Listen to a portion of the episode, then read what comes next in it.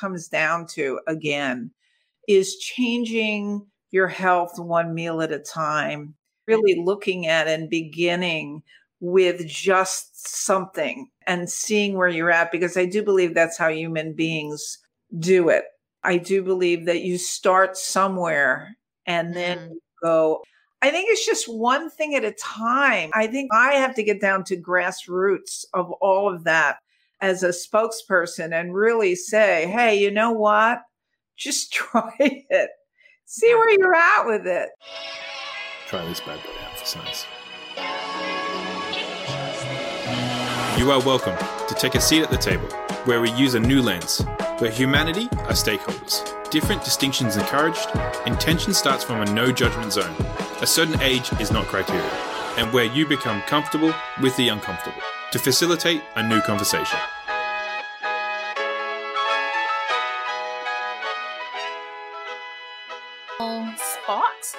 You've got my makeshift studio behind me, and it's actually a sunny day today. So it's been beautiful and sunny the last couple of days.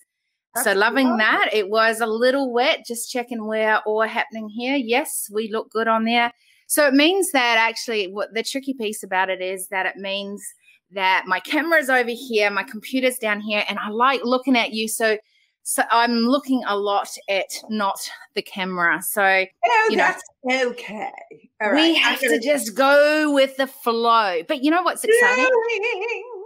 What's exciting is that you're on the decision table today. I am excited about that because I've had a lot of people who I have never met before on the decision oh. table. And so it's really going to be fun having a conversation with someone who I know very well yeah. and love being a part of your world and you in my world. Yeah. And it, you know, one of the things that I'm always yeah, impressed about. I want to be me. Anyway. That's all I expect from you, Jill, is you being you. What I love about you, Jill, is that you are you and you're willing to keep evolving no matter what. And, you know, I've had many guests on this table, and one of the conversations that's come up is about ageism. And, you know, and, and I know, and generational sort of gaps and things like that. What I love about you is you don't let your age stop you from evolving. Tell me, where does this come from? Why do you not let it stop you? Why do you not say, hey, I've done it? I can put my feet up and just, you know, live the rest of my days sipping a pina colada or something. Oh, I actually love them. Only I know, me too. We've got to have one when we're back together yes, again. get drunk on them when I sailed the Caribbean for a long time ago. You know what? It's funny. It's not from my parents. I have to tell mm. you, but maybe it was. It was despite my parents because my parents were old when I when I was born. I swear to God, and they were old all the time growing up. I just really so old conservative, old what conservative. Tell us what old very means. Jewish, although we were never religious. Mm. Very into that milieu of that, and very into mm. family. The cool thing about growing up in a Jewish household is that you're very it's very family oriented it's very very family oriented and and that is a cool thing and it could be partially from my aunt, who was quite a trailblazer in her day. She was mm. like one of the top salespeople for a huge knitwear company in New York and just independent. And she was the one who took me to, you know, super restaurants and, you know, and theater and all of that stuff. And I don't know. I really so began that love for your dramatic side of you. I know. I did that. Maybe it was about being a 60s kid, though, too, because I came of age in the 60s. Because, hmm. yes, I am 75 and I was born I in 45. And I just really, that whole revolution that was taking place, even though parts of it were really heartbreaking, you know, when friends came home in body bags and, you know, friends went to Vietnam to be always, you know, forever scarred by it. But still, it was such a dynamic time. And I was in a dynamic place because I left. But wait on, wait on, wait on. You can't just skim over that. Like, I was not born in the 60s. And so I have no yeah. idea what that really truly means. Like to have friends come home in body bags, like how did that impact you going forward? What what did you learn from that? What did you take from that? Like how did that help form some of your thinking maybe and then you say it's it was also dynamic what do you mean by that like how did that help very interesting you know, create who you are questions. yeah well i mean you know here in this country we had a huge insurrection against the vietnam war because people mm. a were coming home in body bags and b there was no reason to have this war period hmm. and it was felt in the beginning by the young people and then you know of course the rest of it is history because all of the stuff with the pentagon papers and all of that stuff bore it out that it was just the stupidest war in the world and they were sending people over to die and of course that was my generation. Wow. And but on the other hand women were burning their bras and being feminists and being independent. And, you know, I was 3,000 miles away from home, thank God. And, um, and into. You think the parents might have had a few things to say watching you do things like that? Oh my God. My favorite thing with my parents. First of all, people would ask me what I was majoring in, and mm-hmm. I would always say theater, and they would cringe and the other piece about my parents were my mom said, This is my daughter who went to California and never came home. Wow. Yeah. So I think living in California definitely had something to do with it, but going through the turbulent 60s, being yeah. a feminist and going to UCLA. I mean, Berkeley was the big school for all of the free speech movement, but no, UCLA was too. And we basically had, yeah, and also the whole sexual revolution and the drug culture that arose from all of that. Mm-hmm. So just think about think about the 60s versus where we are now. Huge gap, right? Or in some ways, are we? Are we just rehashing the old ways? Or are we have we got more voice at the table? Or have we got more freedom or is it being taken away? What's your thinking? Are you talking about women or are you talking about? I don't know. I'm talking about whatever you think from that question. well, I know here in the United States, they're trying to take our reproductive health away again. I basically, because I had an illegal abortion at 19, mm. I basically went to work for a clinic that was doing menstrual extraction, which is now a common way of doing abortion, and marched and became a, you know, in the Women's Health Coalition. I still have a t shirt. You know, it's like a size six. I can't throw it out. It says, My body belongs to me, but I share. But it's mm. like this big. It's the bottom of my drawer. But I just really felt, and it's a feeling, Kira Marie, it's right. a feeling it's like I just didn't want to do what mom did. And I was always told that I should be a teacher wow. or a secretary. And I was a teacher for 20 years, but I just didn't want to do that. I mean, it's just basically didn't want to do it. And that's where really where I was at and still has carried on because you look at it and you go, well, that ain't it. Mm that's basically always been kind of like my beacon. That and is that how you feel with where the generation is now? I don't want to be a part of that, or are you? You know, well, what what are you thinking? Are you feeling like you have the freedom to be to have the freedom that you longed at that time and you know moved on from your parents' generation kind of thinking? Well, we have more freedom. Yeah we still don't have the Equal Rights Amendment passed in this country. Yeah. We do have, and we have a brand new woman vice president. Mm-hmm. We had to have, and she's black and Asian.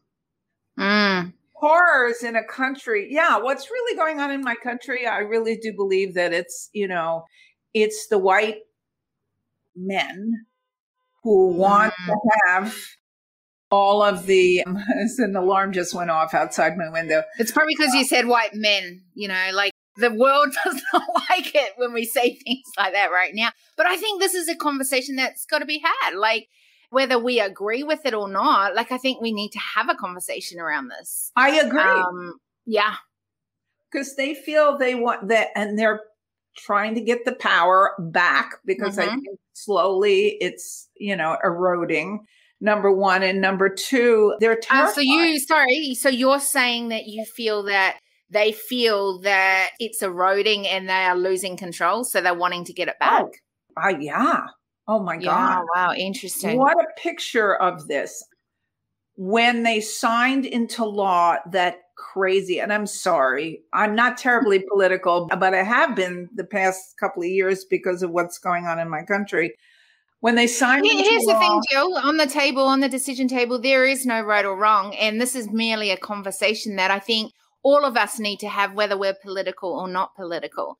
It's what are you seeing and how is this you know creating what you're thinking going forward or not? Or what are you taking what are you leaving? How are we adding value to humanity going forward? And i think that although you know i never had an interest in the political space I can tell you, I listen, I learn, and I'm definitely interested in it because I know that decisions are being made at that level, and those decisions are affecting every single one of us every day. Yes. I really do believe that really the best example I can think of what's going on in this country is the when they signed that Georgia crazy voting thing where you can't even give people water in line and there are seven white men mm. signing it. And then they hauled away and jailed that black woman who just wanted to know what was going on. Mm. Yeah. Uh, you know, I, mm, yes. Um, but things are. And unfortunately, up. what about scenarios like you speak of there? That's not a once off either. Like, and that's that's the issue.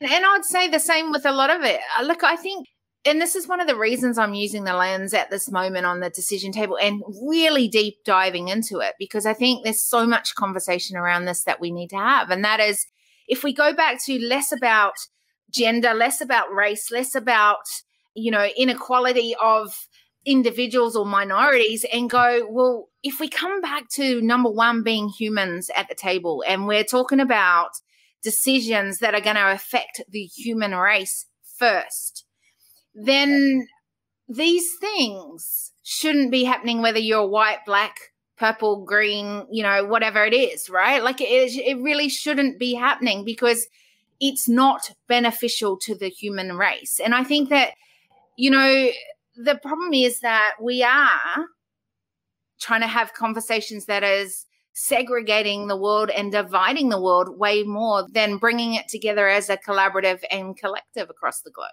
No, I agree. I agree. And I guess the microcosm of it is, you know, in my country, which has been kind of a mess yeah. for a while. And hoping that things get better. And yeah, going back to the 60s. And by the way, can I just say on that one, sorry, and don't forget what you're about to say, but I just want to push in on that.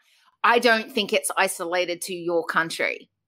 Okay. I was speaking here in Australia and I purely asked, and, and it was with we're spending time with my, I don't even know how you say it. It's like my stepmother in law.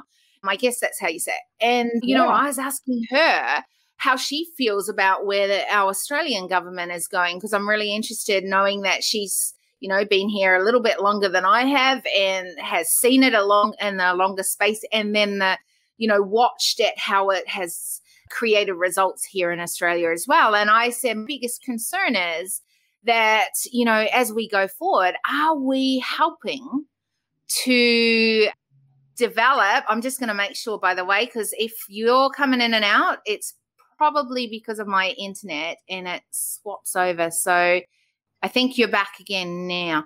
But what I was saying was, you know, are we actually creating you know the next generation of healthy thinking and and bringing more people in at the table that maybe will have these conversations and maybe will change the direction of where it's going. And i think that's the bigger question is you know we don't we don't like hearing these stories. We don't like seeing these things where there is not the freedom of maybe the right people being at the table. And how do we change that? And i think that that's bigger conversation of what we're saying here whether it's white black like i said purple green you know to answer your question about you think that this is different or the same as the 60s i do believe that you know discontent and ferment lead to revolution or insurrection not the kind we had on january 6th no. But I mean, that's what ended up happening in the 60s. In the 60s, I mean, because of the scientific developments, birth control, the Vietnam War in my country, unpopular things that were going on. And that really led to a lot of people going, no, this ain't it. And I think basically that's probably going to happen at some point here because basically we're having the same issues. We're having the same kind of issues. We're so polarized and we're so angry at each other and we're so fractionated that we do need to come together. I do believe that we're getting to a point where I, I keep saying to people, I'll march, I'll march, I'll burn my purple bra. You know, I still can march, thank goodness. So, um, yeah if Jane Fonda's doing it in her 80s, I can do it in my 70s. So, I mean, I do believe that we have to really stand up for what we feel is correct. Yeah. And this ain't it, not in my country. Yeah. This ain't it. I'm really, yeah. And I bring us all together. Mm. yes. I know, right? It's a bit like that. So, how do you see what you're doing now and moving into your next? How's this doing what you're standing for, being who you are, all that sort of side of it? Well, I mean, I'd love to talk about, you know, my whole what I stand for, what I'm passionate about.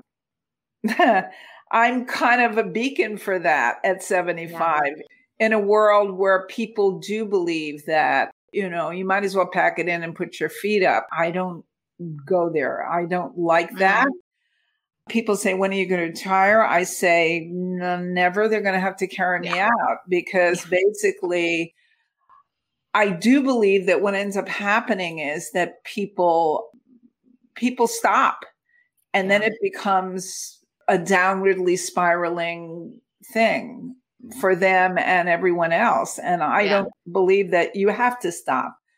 And if you're healthy, if you can maintain yes your health, that's really what the key is. I mean, you know, if you can maintain your health, that's what the key is. And that's my passion and what I stand yeah. for. I mean, and I'm all for gut awareness because I do believe that, as Hippocrates said, 2000 years ago. I don't know. He was this mm. Greek father of medicine. He said, all disease begins in the gut. I mean, even then he knew, you know, without yeah, lasers. Amazing, and, isn't it? You know, x rays or he knew. They knew. Eh, people knew. And we're not doing that now. We're really trashing ourselves and trashing our health and doing. How, how are you seeing people trashing their health? What is it that you're seeing mainly? I laugh. I laugh because I always bring this up to people. The line at my in in and out is a burger. Yeah, I know what it is. yeah, yeah, yeah. Oh, you know because you you travel. Yeah. well, one day coming home from the hospital because I work in a psychiatric hospital, and that's another thing. Mm. Mental health has never been worse right now in these times. Was the line is literally ten blocks long. I was counting. Wow. And I went, I went, okay. And it's interesting because people think it's better and B, it's healthier and it might mm. be healthier, but it's because you can do those lettuce wraps in and out as well. Who? I'm sorry. You can do like lettuce wrap things and in, in, oh, and out. Lettuce wrap, yeah. They, so it's healthy, right? When you do lettuce around it. Yeah, but who does that? I love that they offer it, but who doesn't? I mean, yeah. You know, I have it. to say it's been a long time since I've had one of them.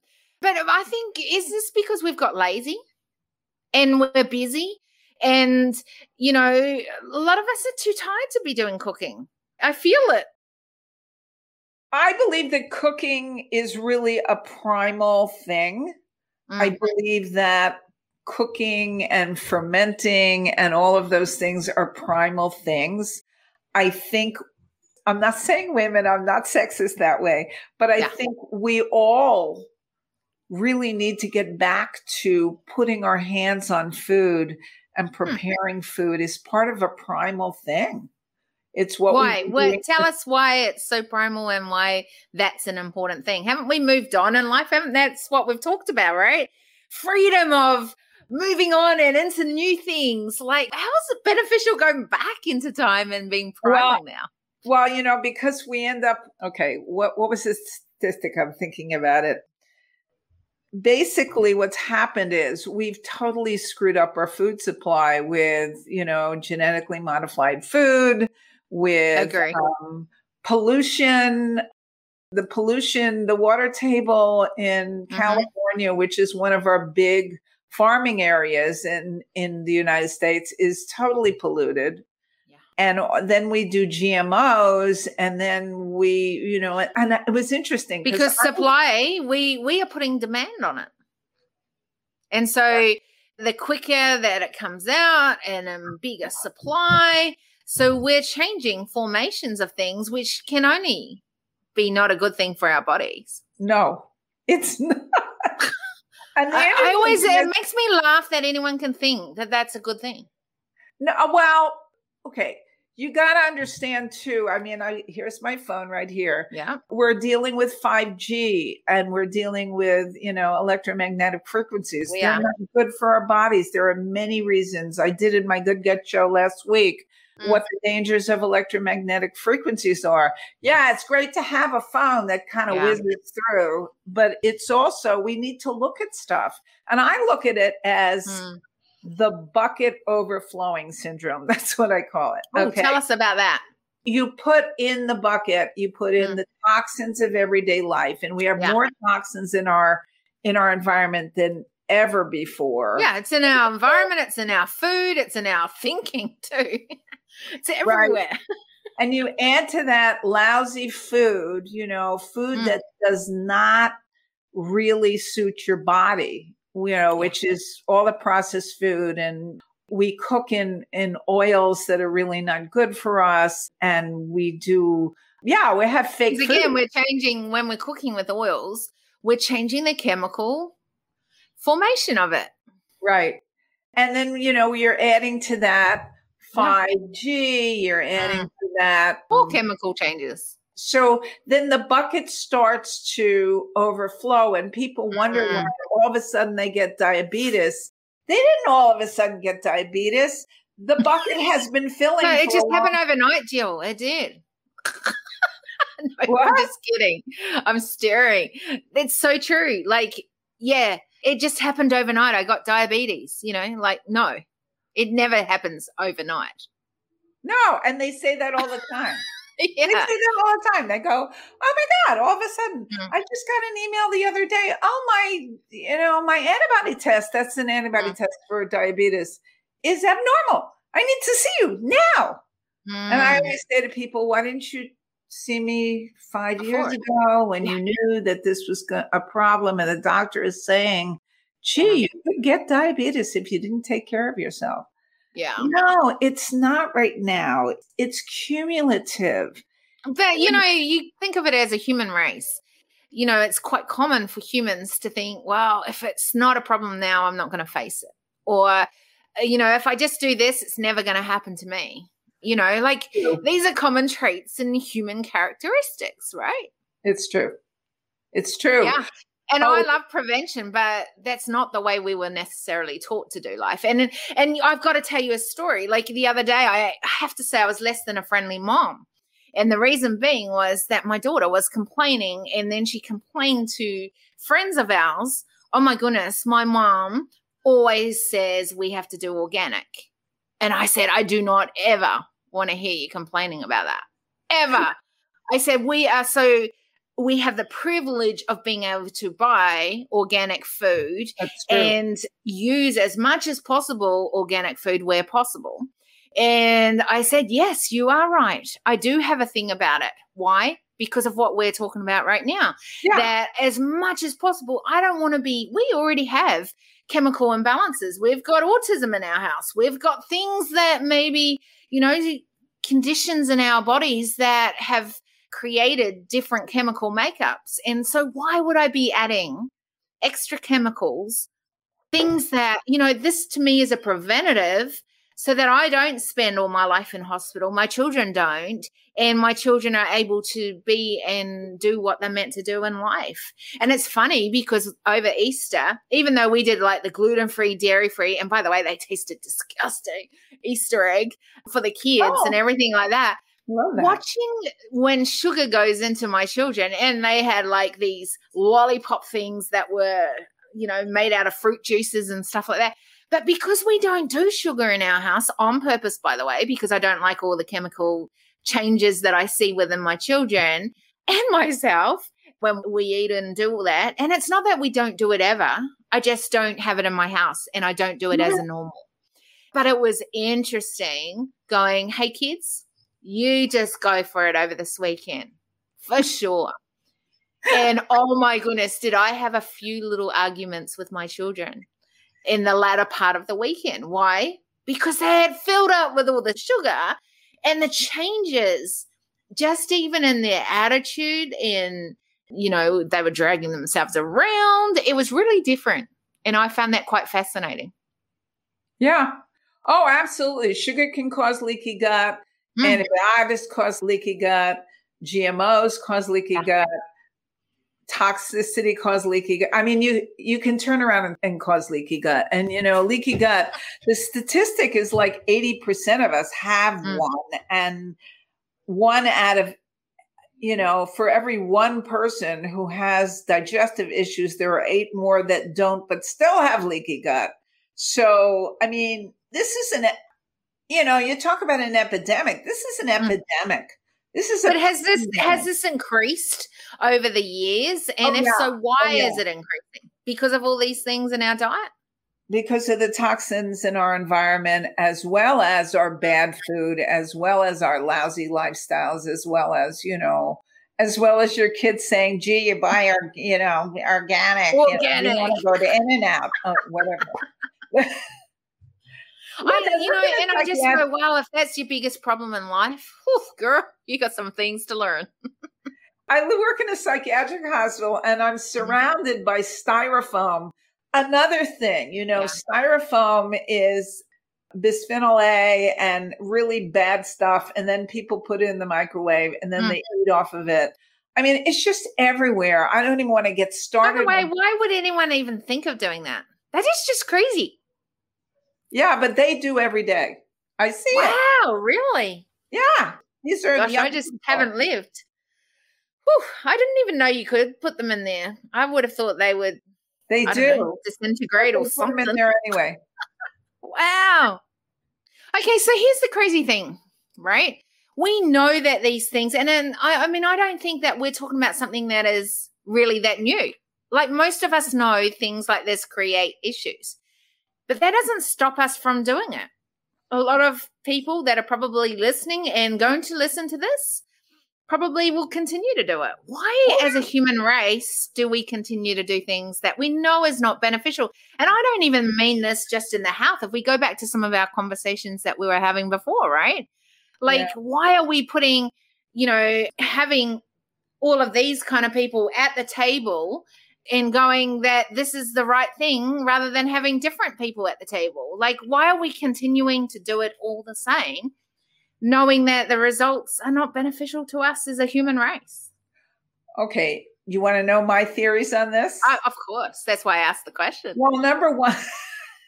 number one, I hate to say it, but it's the medical model. Well, mm. and backtracking around your stuff around people are lazy, they are. Okay. Yeah. They are. They don't want to work at it. I mean, and you know, life is hard enough. I agree. Yeah. But and we're often all tired, right? You have to work. You at what? the end of the day. We often get yeah. to that tired stage because we're so busy. Yeah. Maybe we're just too busy. Yeah.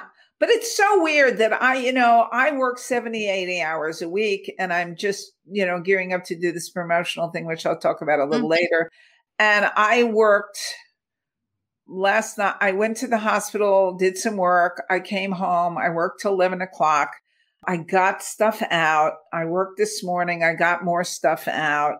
You know, and I still, I even did a segment on my Good Gut show last week about doing a salad in five minutes, and I timed it and I mm. did it and put it in the bag in four minutes and 30 seconds. Whew, come on. There is it's no awesome.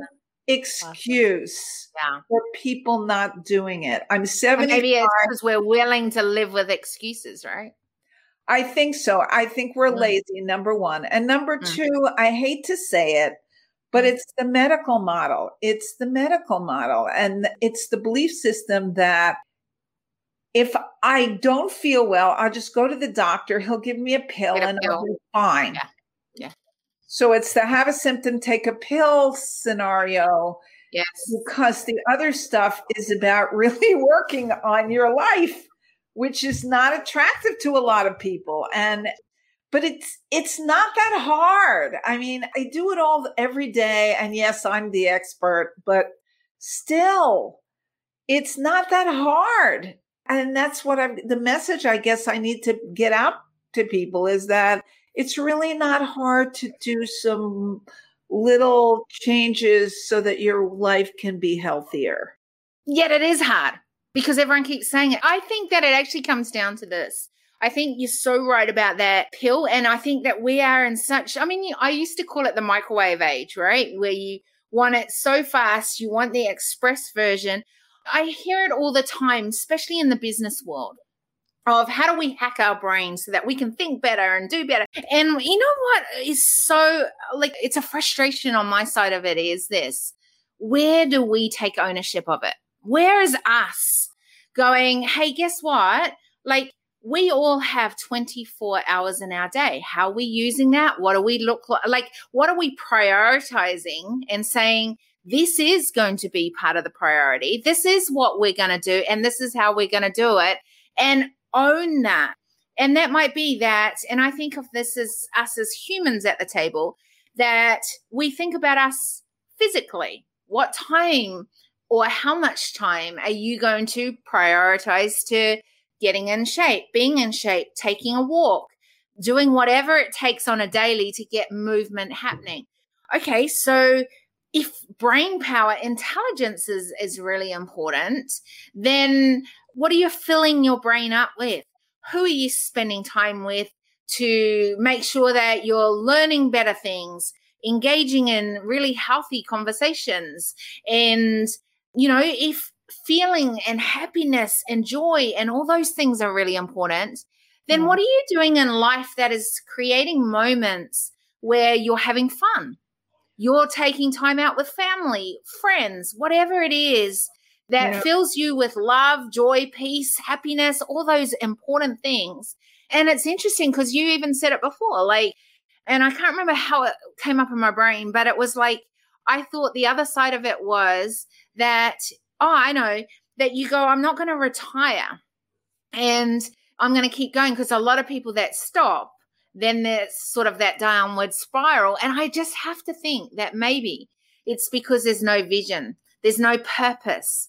And I often yeah. think that us as humans, when we have a vision, where we have a purpose beyond ourselves or beyond just living for ourselves, we change what those priorities are, what those non negotiables become in our life.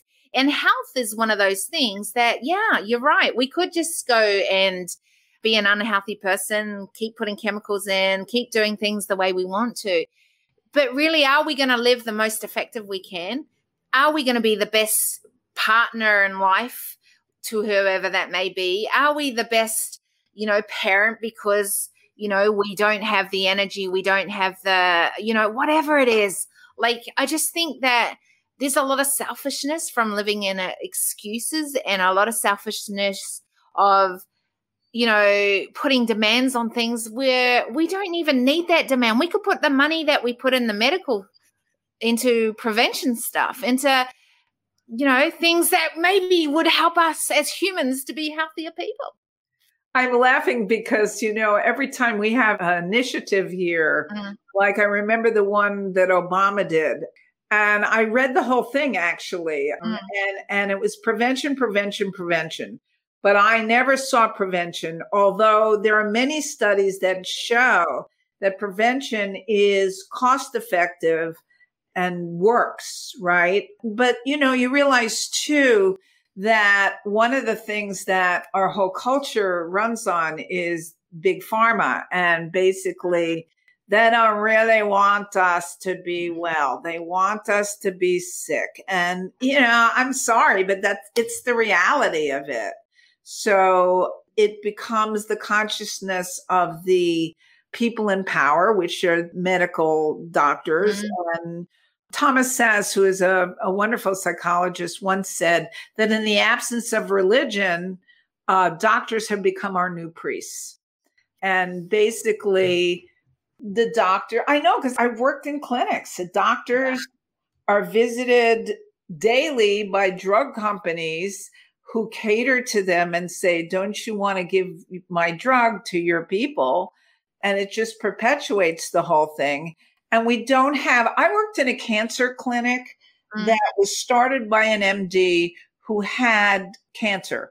He basically succumbed, unfortunately, to the cancer, but it was years mm. later, fortunately, because he went on this whole preventive natural regime. Yeah. And then he hired people like me who mm. could do that. You know, we had people who worked for Deepak Chopra, we had me, we had a naturopath, we had people who had found, you know, developed biofeedback. It was an amazing crew. They even did a Discovery Health program on us. And it was amazing what we could do with people with that multidimensional approach to care.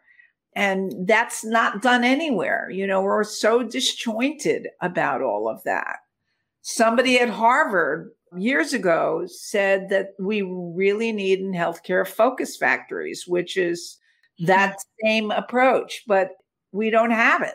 You know, we had and, and for us to have that though, wouldn't we have to come to the table and maybe have different voices at the table and have a different conversation at the table? Would be nice, wouldn't it?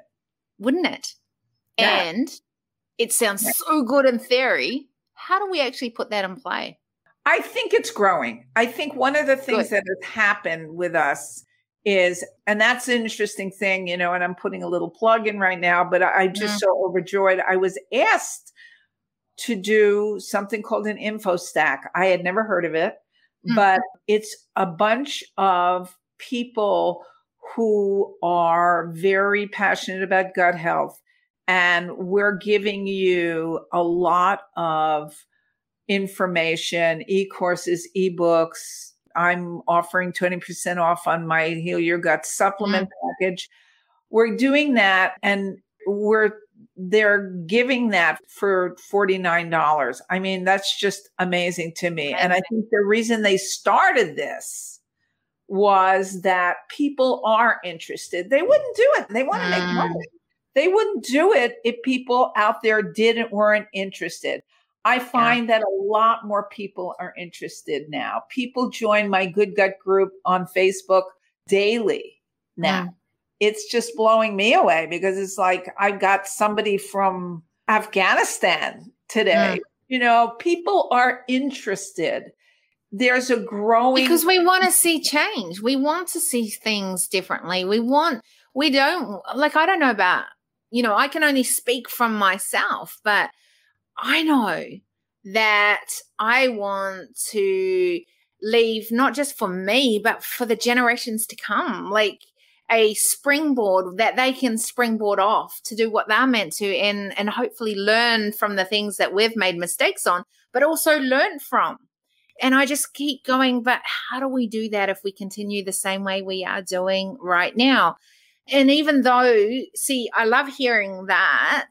And I go, and how else can we keep moving it so that we know we're heading in the right direction?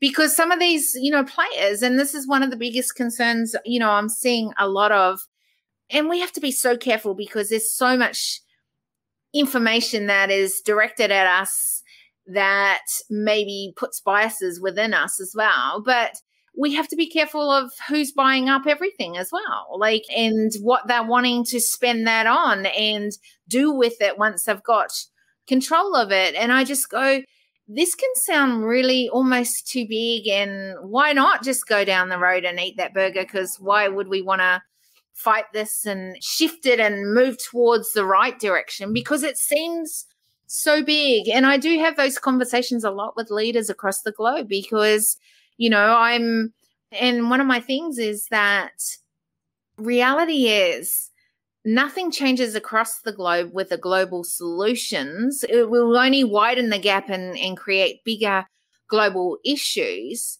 if we're not willing to do things ourselves. Because we are the global space, like you, me, anyone else that I have conversations with on the table. Like we are that global space. We are the ones that will shift it. And I just keep going, how can we, knowing what we've talked about now, knowing what we've got, you know, seen as the 60s versus now, versus some of the trends and some of the yucky things that we're seeing are happening because of those trends.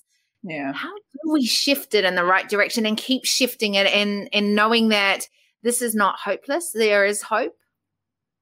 I think we really need to speak out. I mean, that's one of the reasons mm. why I'm so glad that at this point, my little good gut show and this, and I'm also, they asked me to speak for them. So on the 26th, I'm going to be doing master whatever or something similar to this for mm. InfoStack about gut health Yes, we need to speak out and really understand that it's not that easy and mm. sympathize with it, but also emphasize the fact that if we don't do this, as you said, the children of the future will not have a future. They will not have a future. And they've done enough, you know, apocalyptic movies about that so just one. yeah, exactly. So it's like, no. And I really do. I think we're heading for a really huge fall. And this is definitely global mm. because we're polluting our earth. It's a mess. With climate change. I mean, we're riding for a huge fall if we don't do something. It's Correct. Just, and the, and the doing something though is you and I doing something is you well, know everyone doing something. That will be the thing that changes it. Right. And i think it starts with grassroots with this because you're absolutely mm-hmm. right. The whole idea of well one person will change. Yeah. oh one person wants to eat healthier. Oh one person and can that person share what they're doing? And it's just and create a community well that's what i'm doing with my good mm. gut group and working in that way because I think there are enough people that are interested. Because yeah. when people sign up for my group, I have some questions, and it's very interesting that they're very interested. They may be curious, they may have problems, but they know very little about functional medicine. And functional medicine is the paradigm that should be shifting mm-hmm. because it's about just looking at dysfunction before it becomes disease. Now we look at disease and go, oh, I'll take a pill or oh, I'll take a shot. This is not the consciousness that should be flowing into mm-hmm. every nook and cranny, cranny of our universe right now. It should be looking at, okay, what can I do? Yeah. What can I do? And I okay, have- so so here's the thing. Okay, wait on. What can I do if people want to know more about this and want to know how can they make a difference in this way what's the best way they can connect with you okay well i have a good gut group on facebook my website is healyourhealthnow.com the info stack that you will if you want to it goes live on tuesday i would love it and hold on for a second because i want to introduce you to somebody who's been sitting here very patiently and the info stack is healyourhealthnow.com forward slash gut health. Okay.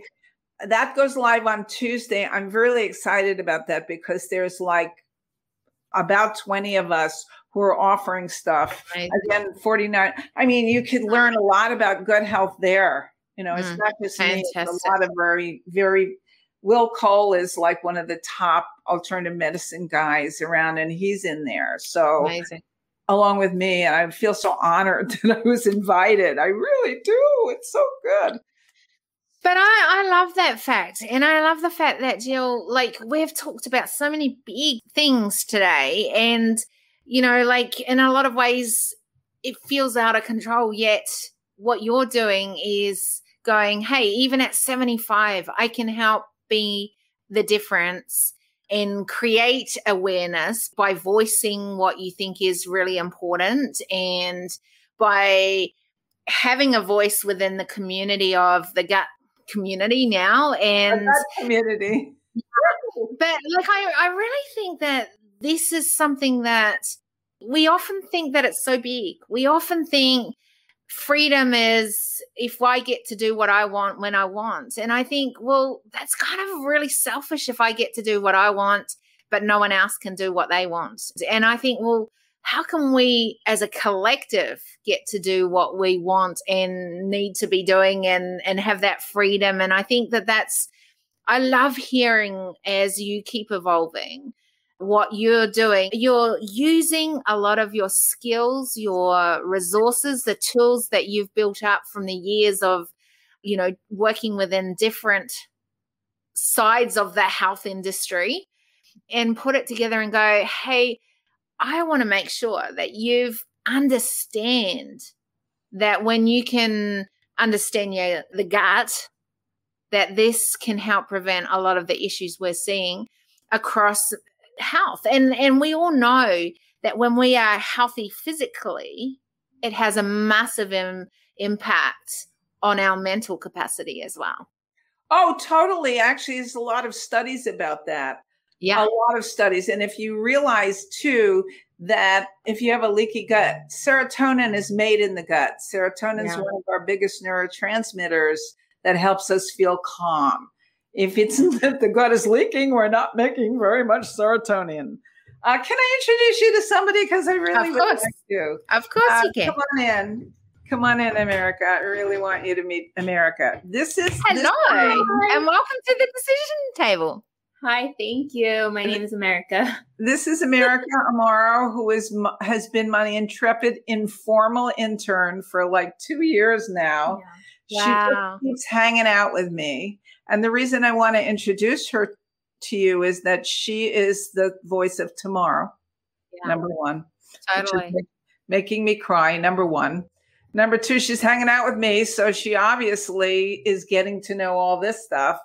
And number three, I'm so excited because she just got her internship. So she is going to be an RD and uh, that is awesome. RDNs, registered dietitian nutritionist, mm-hmm. come this time next year or almost this time next year. She starts in July. She got it on the first try. She's really wow, our, our, our pe- person for tomorrow, our person for tomorrow because mm. she is Hispanic and mm-hmm. she's bilingual and you know we needed here in in we need it here in California more than anywhere. I think. Oh, Texas. We were talking about Texas. So, yeah. So you got that is amazing, and and I'd love to ask you why why do you think that this is all important for the next generation? Just me being like Hispanic and a dietitian. I think definitely in dietetics, there's a lack of diversity and mm. in Southern California, there's a lot of Hispanic people, especially where we live.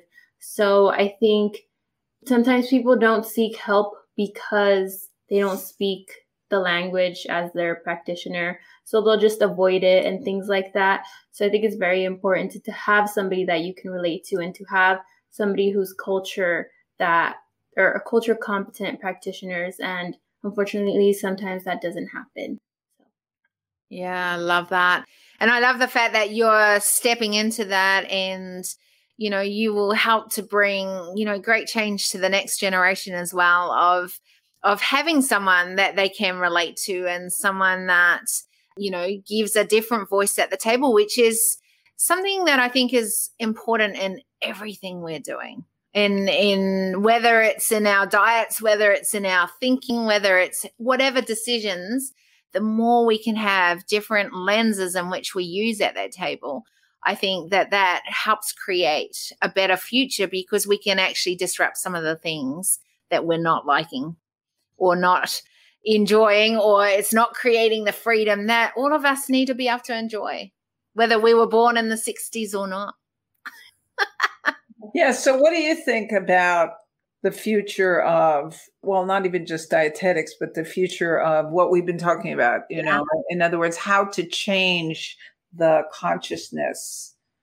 I think, like Carrie Marie was saying, by having conversations, having difficult conversations, I think yeah. sometimes it can be uncomfortable, but I think it's important to have these conversations. We can't just continue to ignore the problems that surround us because you're very right. They affect every single person, whether you see it yeah. or not.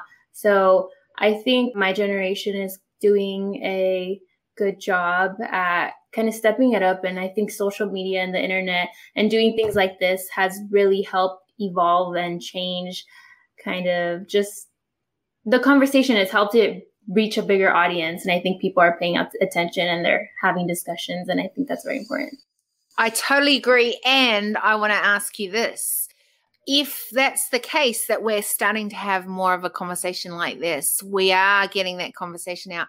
What are we now to do with that conversation? Mm. I think a lot of, like we just saw in our last election, a lot of that conversation brought a lot of voters. I mean, it was like record breaking, things like that. I think people will kind of think that their voice doesn't matter, but it's important to reinforce that. It's important to go out and vote. It's important to do things in our community, like, you know, think global, act local because yeah. changes really do make a difference. So I think you you know take the action that you can. I love that. And I think that that's so important. I kind of have this cycle that I go through, like a pathway, which is we've got to individually go, what are we owning on that? Then how does that affect our community, whether that's your sphere of influence, whatever that looks like. And then as the global uh, space, right? The landscape. And then it's like, okay, great. So that makes that gap between, well, in a lot of ways, between us, me, you, Jill at this table that we go, okay, the global seems so far away, but it's not that far away. It's actually just you, me, Jill, right? Like that's that's as close as it can be. And and I think when we can narrow the gap from these things that seem so far away and own it and go, what am I doing with that? How am I going to bring the change that is needed? And it's it's doing like in the spaces that we're all in, it's having a voice, it's changing the conversation, and then it's going, how are we going to own that? So here's a question for both of you. And this is the time of the show that I always say it's the one thing that I say the same on every, like, I have no idea where we're going with this conversation on the table. And that's on purpose because I want to, I don't want my biases and my conditionings to think, oh, that's where we need to go and that's what we need to talk about. So it's on purpose. And I think we've talked a lot around things that have brought new awareness to the table and, so, my question now is our ownership piece, and that is what are you taking from this conversation today? So, Jill, do you want You've to start or finish? Okay, yeah, I will. well, I, you know, what came to mind for me, what came to mm. mind for me was the whole idea of remember, you know, you and I have known each other a long time, and I did that love yourself lunch. And I do believe mm. that really where it comes down to again is changing your health one meal at a time, yeah. really looking at and beginning with just something and seeing where you're at, because I do believe that's how human beings do it.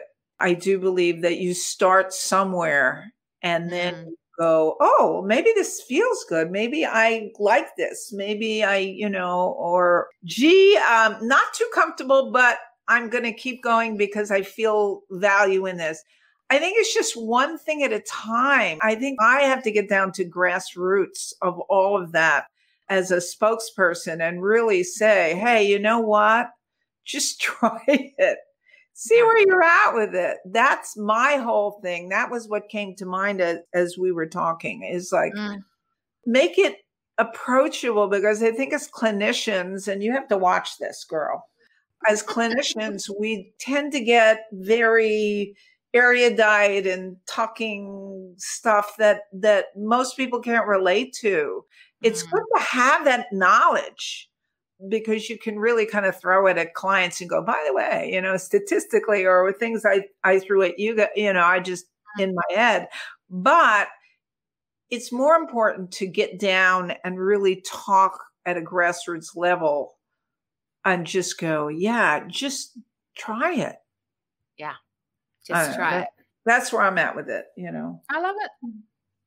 So I think my takeaway from the conversation I've been listening to with you guys is I think it's about having the confidence to show up with your voice and having a confidence to have the conversation and show your face and like doing things like this. I think that's amazing and talking about uncomfortable things, especially as I move forward in my career. I, I see a lot of dietitians who don't talk about the things that Jill spoke about today. But I think it's important to use your voice and use your platform. Yeah, I love that. And it's one of the things that I think is the massive thing that all of us have a chance to use our platform. It may be a small platform, it may be a medium one, it may be a huge one. It doesn't matter. But it does matter how we use our platform and give voice and advocate for humanity. And that's that's the important piece around it, right? So what I'm taking from our conversation today, and I think that it's it's that combination of the uncomfortable where you know, we're, I mean, we talked about things in the political space and, and things that often we don't even push into when it's not an area of expertise, right? Like it's not something we spend hours and hours in because maybe we're busy being the dietitian or whatever it is, right? But I think that when we talk about humanity as stakeholders, one of the things around that is is seeing that whether we are political or not, we are affected by what the political space is doing and saying and and making decisions up there. And i think that that this continuous talk around you know you've mentioned so many times around the uncomfortable is is so important for us to have yet it's so uncomfortable right? Because we don't necessarily know everything. We don't necessarily but we know from what we're seeing and how that's having an effect on who we are involved with. And I think the more that we can give voice to that, the more that this gives the ability for us to go, okay, so you, I'm not the only one that's thinking this. Okay, so I'm not the only one that's frustrated with this. I'm not the only one that's having to deal with this. And I think that that's important. And, and that's reminded me from our conversation today is although, you know, we've spoken about health, if we're not in an environment that is being healthy, it is going to have a massive effect on us. Oh, if yeah. we're not, you know, we talk about physical health and we've gone on and around gut and things like that, but we know that that has a mental, you know, response to how our gut is. And we know that if we're putting data into us that is not healthy data, what's going to overflow from that is pretty grotty. Right. Yeah. So I think that this has been an amazing conversation, and I want to thank yeah. both of you. And I, I thank I know, Jill. For, oh my gosh, so good! I love it, and I, I, love what you said too on this, and added value to the table. So thank you to both of you, and Jill. Always yeah. a pleasure, always amazing having conversations with you, and you know, just this openness of learning from both sides. You know, you've got wisdom from years that maybe I haven't, I wasn't born in the 60s. Although I have to say, and this is a funny little thing, but when I asked my daughters, I said, So what is the olden days to you? Because when I was younger, the olden days was like the 50s, 60s, you know, things like that, right? And when I asked my children, they said anything beyond yesterday. Oh, wow. oh, anything wow. beyond yesterday. Isn't that interesting? Yeah, I mean, and I, you know, you can use you can use that wonderful wealth of knowledge. I mean, I I do every day. I just feel so blessed about all of the stuff I've experienced. I just, so amazing, amazing. Well, thank you for so much for being willing to share it today. And I also want to ask you guys: Is there anything else that you felt you needed to give voice to, and you haven't had a moment to be able to do that? No, you good? Yeah. You sure? She's great. That's all I have to give voice to. I really love the fact. Look, she taught me Pinterest, and now I have 2,500 followers. The people of the future who will be the leaders of the future, and I feel like she will. Mm-hmm. Um, not too much putting you on you already, and you're not even no in, pressure. No pressure. no pressure. I think but, all of us have the opportunity to be the leaders of the future but I do, I do. Because if the olden days are yesterday, then the future is today on onwards. I like that. Yeah. Oh, that's beautiful. I love that. Okay. Great. Yeah. No, that's all I have to say. I'm good. I love it. All right. I'm going to end this broadcast, but don't you two run away for a second. All right. Okay. Okay. Amazing droplets of wisdom for you from today's episode. Make sure you subscribe, ensure you leave an awesome rating and review. Our hope is this podcast creates a new awareness activates ownership to what is next, a curiosity for the need to be part of the change, and to make footsteps of sustainability from today onwards. If you want to further your journey with us, then apply to join us at our next Leaders Movement Parlay. The link is in the show notes. We appreciate you. Help us to help build a tribe who make humanity as stakeholders. To achieve this together, recommend this podcast to leaders, innovators, and movement changers. Big love until we see you on the next Decision Table Series podcast episode.